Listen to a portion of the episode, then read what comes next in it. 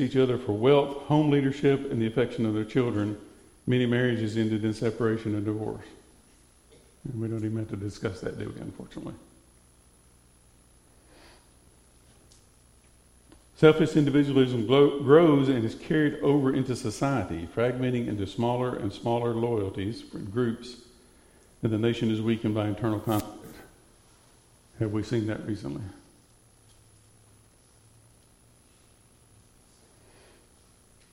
And finally, unbelief in God becomes more complete. Sorry. Parental authority is diminished, ethical and moral principles disappear, affecting the economy and government. Because of internal weaknesses and fragmentation, the society falls apart. We have more atheists in this country today than we've ever had in the history of our nation. Is it concerning? From a Christian's per- perspective, I cannot talk today, sorry. From a Christian perspective, absolutely. Anytime someone does not believe in God, atheistic, this should be a concern to us because that is a lost soul. It's our job to find and to convert lost souls. But it should also concern us as a nation. When the founding fathers began this country, and they started this republic, this democratic republic that we have, it was something that the world at that time had not seen in a long time. They had gone back to history and they had pulled what they thought were some of the best aspects of government and put them all together to create the country that we have today. And I'm sure you've heard about that probably in history courses and things like that. One thing you may not have heard about is then the development of that and getting this country going and everything beginning to take place and working well. They were visited from some dignitaries from France. And France came over and said, We like what you're doing. We would like to take that and we would like to apply that to our people. And our forefathers went off, went off and discussed it among one, themselves and came back to meet again with those dignitaries and said, It will not work in your country. And France was kind of upset and said, What do you mean it won't work in our country? It's working here. We can duplicate everything that you're doing here. They said, Yes, you can, but it will not work because you have too many atheists in your country. Democracy will not stand in an atheist environment.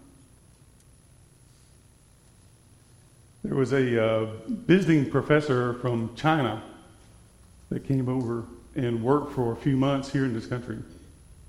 And uh, when he went back home, he made a statement. He said, I didn't understand the United States. I didn't understand your form of government and your people until I came over. He said, What I learned is your country works because the individuals want it to work. He said they look to do what's right. And for the most part, that's true in this country, right? I mean, we do have problems. Every country has criminals. Every country has issues of unrest or whatever. But for the history of this country, the majority of the people here want to do what's right. They want to look out for their families. They want to look out for people in need. They want to help those that need help. He said, that's what makes it work. He said, it would not work in my country because our people do not feel that way. So as we decline into a more atheistic society, then we become less of what we were in the past and more of what these other countries are. But when we look through these things about the stages of decline, does it remind you of any country? Huh? Rome. Rome, exactly. That is those stages that we just discussed. There's seven of them, are the ones that define the fall of the Roman Empire. And we seem to be duplicating those and repeating those exactly right down the line. So we need to look at history. We need to understand history. We need to make sure that we don't repeat those things.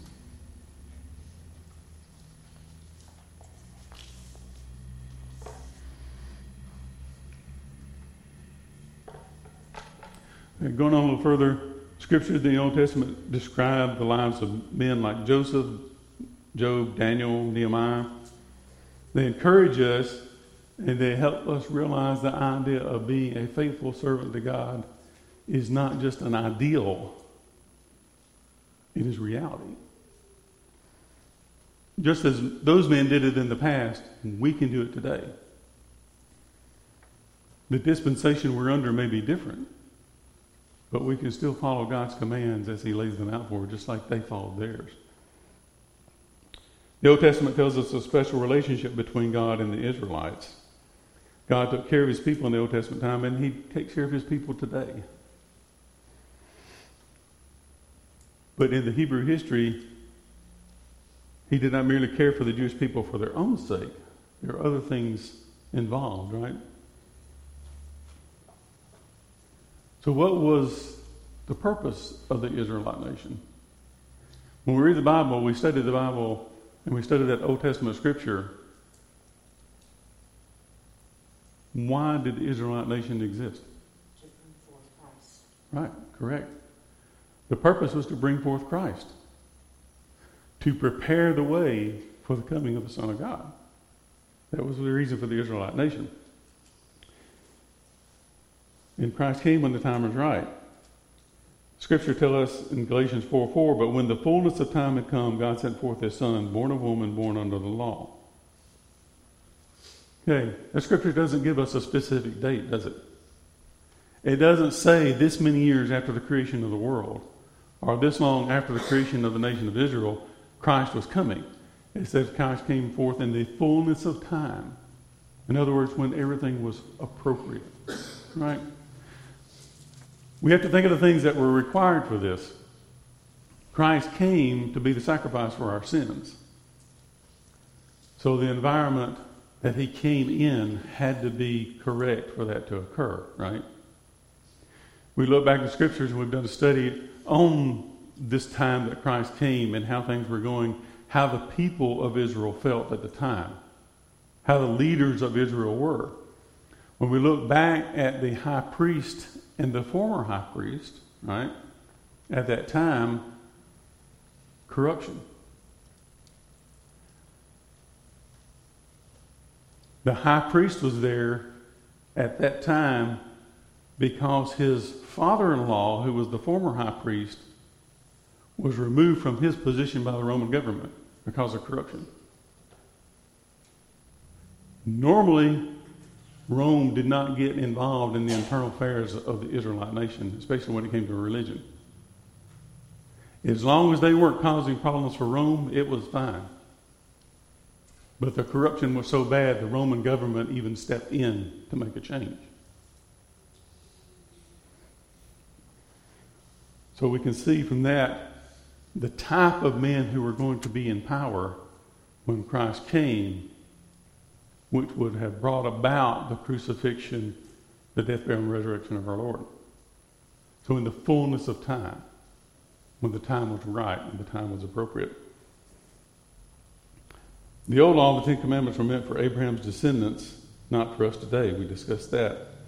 Unfortunately, many religions hold on to this law, which was never meant for them in the first place. The Mosaic Law was just part of God's plan for the salvation of mankind. It was a stepping stone to get us to Christ. His plan existed before the creation of the world and will last until the end of the world. God had a plan for the salvation of mankind.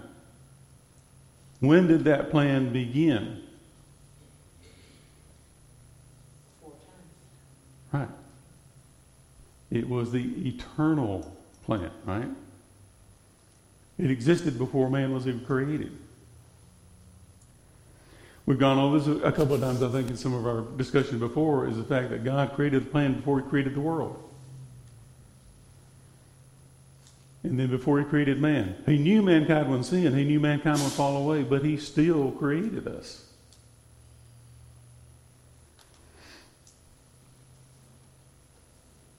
And it was not a second thought as taught by many religions. There are many religions out there that teach the fact that Christ was to come and he was to create a worldwide kingdom. And that failed.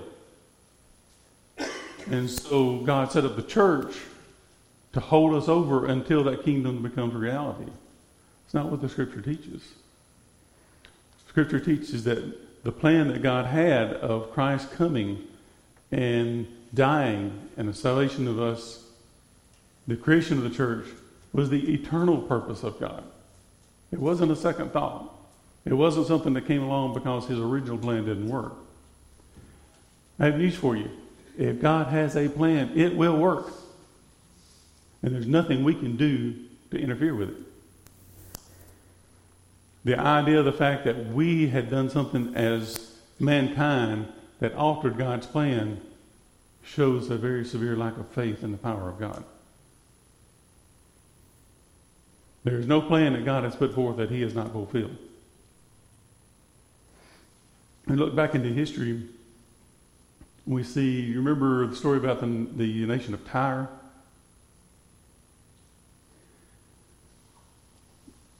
Tyre had been a kind of a competition for the Israelite nation. And one of the things that they did is they took Israelite citizens and sold them as slaves. All right? That was God's people. God did not take kindly to this. So God's statement was that Tyre would be overtaken that it would be scraped clean and that nothing would ever be built on that location again. That plan, if I remember correctly, took about 700 years. But the city was invaded. They moved to an offshore island and they rebuilt their city. Alexander the Great came along. There wasn't any way to get to the island. So he scraped the ruins of the old city and built a bridge across to the new city, overtook it, wiped it out, and the survivors he sold as slaves. God has a plan. God is going to make sure that plan works. What's wrong with me? Sorry. When we read Acts here talking about Stephen's defense, we're going to look starting at verse 2. In our first section, we're going to read from verses 2 to, to verses 8. Okay. Stephen said, Brothers and fathers, hear me. The God of glory appeared to our father Abraham when he was in Mesopotamia, before he lived in Haran, and said unto him, Go out from your land and from your kindred, and go into the land that I will show you. Then he went out of the land of the Chaldeans and lived in Haran. And after his father died, God removed him from there unto this land which you are now living. Yet he gave him no inheritance in it, not even a foot's length, but promised to give it to him as a possession and to his offspring after him, though he had no child. And God spoke to this effect that his offspring would be sojourners in a land belonging to others, who would enslave them and would afflict them four hundred years. But I will judge the nation that they serve, said God, and after that they shall come out and worship me in this place. And he gave them the covenant of circumcision, and so Abraham became the father of Isaac and circumcised him on the eighth day, and Isaac became the father of Jacob, and Jacob was the twelve patriarchs. So he starts discussion about Abraham, someone we're very familiar with. Stephen's defense was focused on God's dealing with his people and their refusal to follow his laws. David could see his pers- persecutors were repeating the attitude of unbelief that their forefathers exhibited, and he was determined to make, to make them show their true character before the people of Israel. And he began his discourse by reminding them of that promise to Abraham. God did not give salvation to Abraham, but a promise of the salvation that was going to come. It could not come from man, but it had to come from the Father. When we read about the Old Testament, we read that there were animal sacrifices. What was the purpose of the sacrifices? To roll the sins forward, right? Because the, the blood of animals, bulls and goats, could not atone for sin. So those sacrifices could not forgive the sins of mankind, but it rolled them forward until the coming of Christ when they could be forgiven. You just kept kicking it down the road. Yep. And then when we look, Abraham left the city of Ur, his people, based only on the promise of God. He promised redemption and salvation of Abraham's descendants and the whole world. This is kind of a rendering of the city of Ur at the time of Abraham. When we look into this, we can see. Let's see.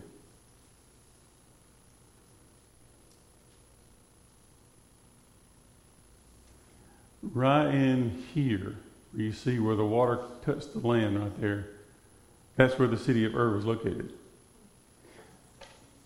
It was a very prosperous city. It dealt in trade, being on the edge of the water. The idea I'm trying to get across here is Abraham gave up a lot when he left this city to travel to a place that he knew nothing about, that God told him would be given to your descendants, not necessarily to you, but because God promised it, Abraham did it without question. Things have changed for Ur recently.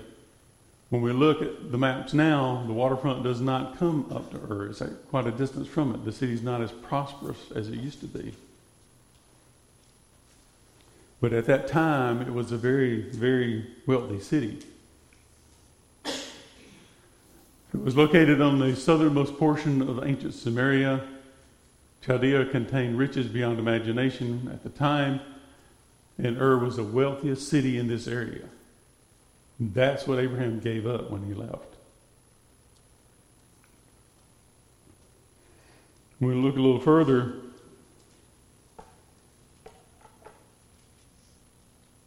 through the promise that was made to Abraham, Israel was to become a witness to God to all the earth about the truth of God. So, why was Abraham chosen? I mean, the world was full of people at this time. Why was this one man chosen? Because he had faith in God. Everybody, his father and everybody else. Like even Lot's dad was, was an idolater to the sun gods. That's one of them. He was faithful to God, right? What was another reason? Similar to that, but a little bit different.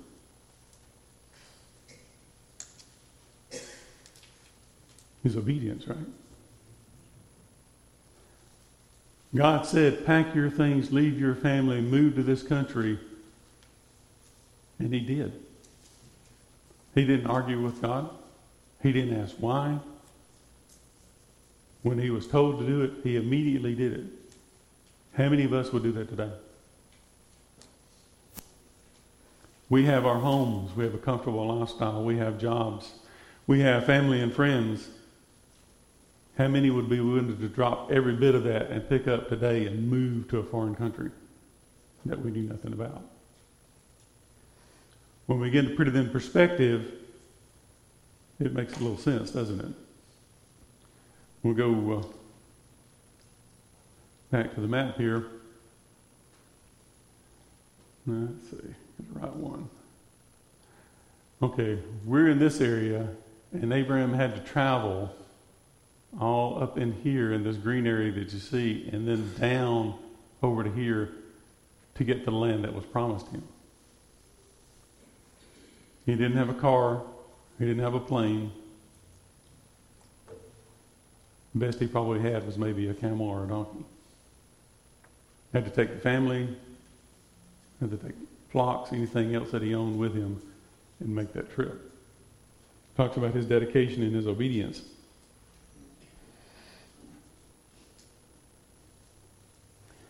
The promise was testimony to Abraham's devotion to God. Get back. Oops.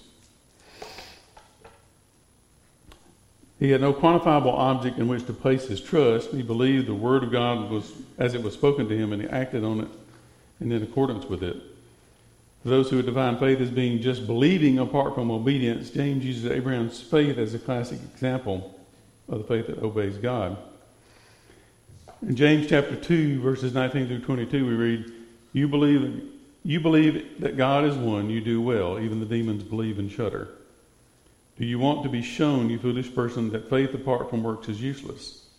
Was not Abraham our father justified by works when he offered up his son Isaac on the altar? You see that faith was active, helped work together, along with his works, and faith was completed by his works. We have so many in the world today in this country who tell us that faith only. All you have to do is believe, and you'll be saved. But when we read this scripture here, and this is from the New Testament, not the old law, right? This is Christianity that we're reading. It says, His faith was completed by his works. Faith has to be active. Otherwise, faith is dead. Right? We have certain things that we need to do. The scriptures tell us. What's one thing that was re- is required for us to do as Christians? Repent. Worship. What else? Repent. Repent. What else? Confess Jesus, Son of God. No. Some, obey. Oh, I'm sorry. Spread the gospel. Spread the gospel. And they're also more practical, right? Are we not commanded to take care of orphans and widows? Are we not commanded to help those in need? To teach those that need teaching? If these things are commanded, are they not required? So we've named a number of things that are required from us by God, right? So if there's one single thing I'm required to do as a Christian, then salvation cannot be by faith alone.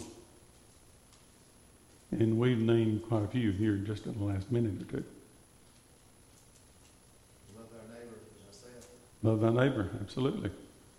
These are things that are required. They're not optional. I think the speaker last, last week, we had the wide, I think the name was, he said there were three hundred and forty different religions now in the world. I don't know how many. Um, last time I looked was a number of years ago, and this in this country, there were over four thousand different denominations, and it's only increased since then. Just in India, they have 20 million gods. Hmm. Little g. I'm not surprised. It's it's amazing to me. I've discussed this with some people before of different religions. How so many denominations can teach such different things, but yet they all agree that everybody's right. And in some cases, they can they can teach completely opposite things, but yet they're both right. I don't understand that logic. Well, further we go, Jacob. We skip a little bit here in in, um, in Stephen's writing, but okay, beginning at verse nine.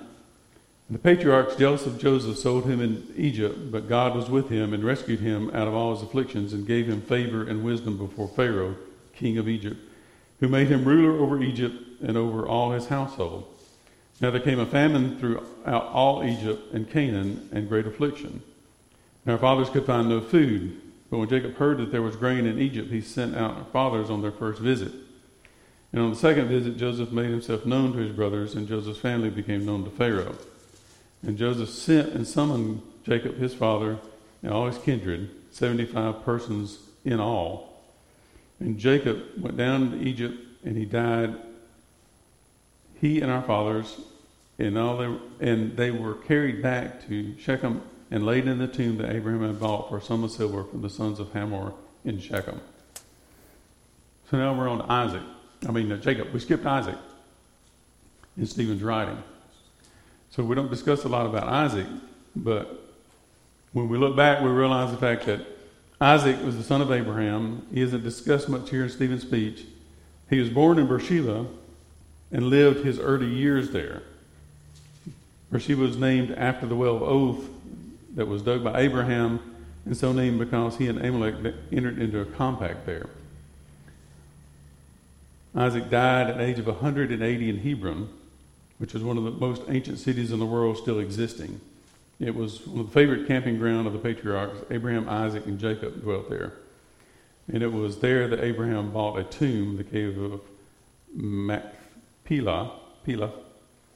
After the occupation of the land of Israelites, Hebron became one of the cities of refuge and was David's first capital. And then from there we go on to Jacob, the son of Isaac, lived in Goshen in Egypt. It lay on the east of the Nile and apparently not far from the royal residence. It was in Genesis 47 talked about it was the best of the land, lying between the eastern part of the delta and the west border of Palestine. It was a pastoral district where some of the king's cattle were kept, but now is a desert. When we look at Jacob, we understand that he, like us, was an imperfect man. When he was born, he was described as the usurper or a schemer. God, but God used him to bring about his will just as he can use us today to do the same. There were two characteristics that dominated his life a sly, deceptive nature and a quest for spiritual things. As his spiritual side grows, his de- deceptive side diminishes. And that's kind of true with us too? As we get older, then our appreciation for religion gets stronger, does it not? A lot of times we're kind of impetuous in our youth and we do things that we, when we look back as we're older, wish we hadn't have done. But when we're young, we think we're invincible, right? Think we can do anything. And we think we don't need anyone else's help. But as we get older, we understand that we've always needed God's help. And we were very fortunate that He looked out for us in those times when we were younger. but Jacob was imperfect just like us. He had the characteristics we talked about. He and his family lived in Goshen before traveling to Egypt. Jacob was not necessarily a good father. We look a little bit further, we see here where Goshen was, the green area that you see at the top of the map, at the top of Egypt, a very fertile area, and that's where the Israelites and where Jacob lived.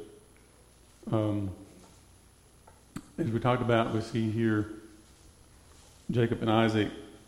He was not necessarily a good person in his younger years. He wasn't a good father. Preferential treatment that he gave to Joseph fostered hatred within his own family. And as a leader of the family, that should have been something that he had been very careful about and he should have taken care of. He had many sons, but to prefer one over the other caused the issues that we read about in the scriptures, where Joseph was sold into slavery. God used that in order to bring about his will. But I can't help but think if his actions as a father would have been different, God could have still brought about his will in a different way. God used this unfortunate situation to bring about his will in regard to Israel, which would have been providence. God established Joseph to save all his family and to begin the Israelite nation. We can see much in Isaac, Abraham, Isaac, and Jacob. And you may even be able to see yourself in one of the patriarchs. When we look at them, we look at Abraham, had a life filled with challenges and changes which required a great faith. This may be true. You may be the first person in your family to convert to Christianity.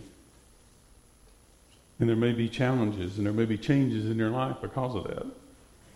With Isaac, you may have grown up in a Christian home and are continuing your family's heritage of faith. It was different for Isaac than it was for Abraham. Abraham made sure of that. And then uh, finally, Jacob, maybe you've needed a lot of work from God. Maybe you struggle with doing things your way instead of God's way. And I think all of us suffer to that to some extent. Um, human nature really to kind of go our own way and, and do the things that we want to do. But we need to learn that we have to put that aside and we have to do what God wants us to do. So we'll stop there at that point, and then we'll pick up again next week and finish this out. Thank you.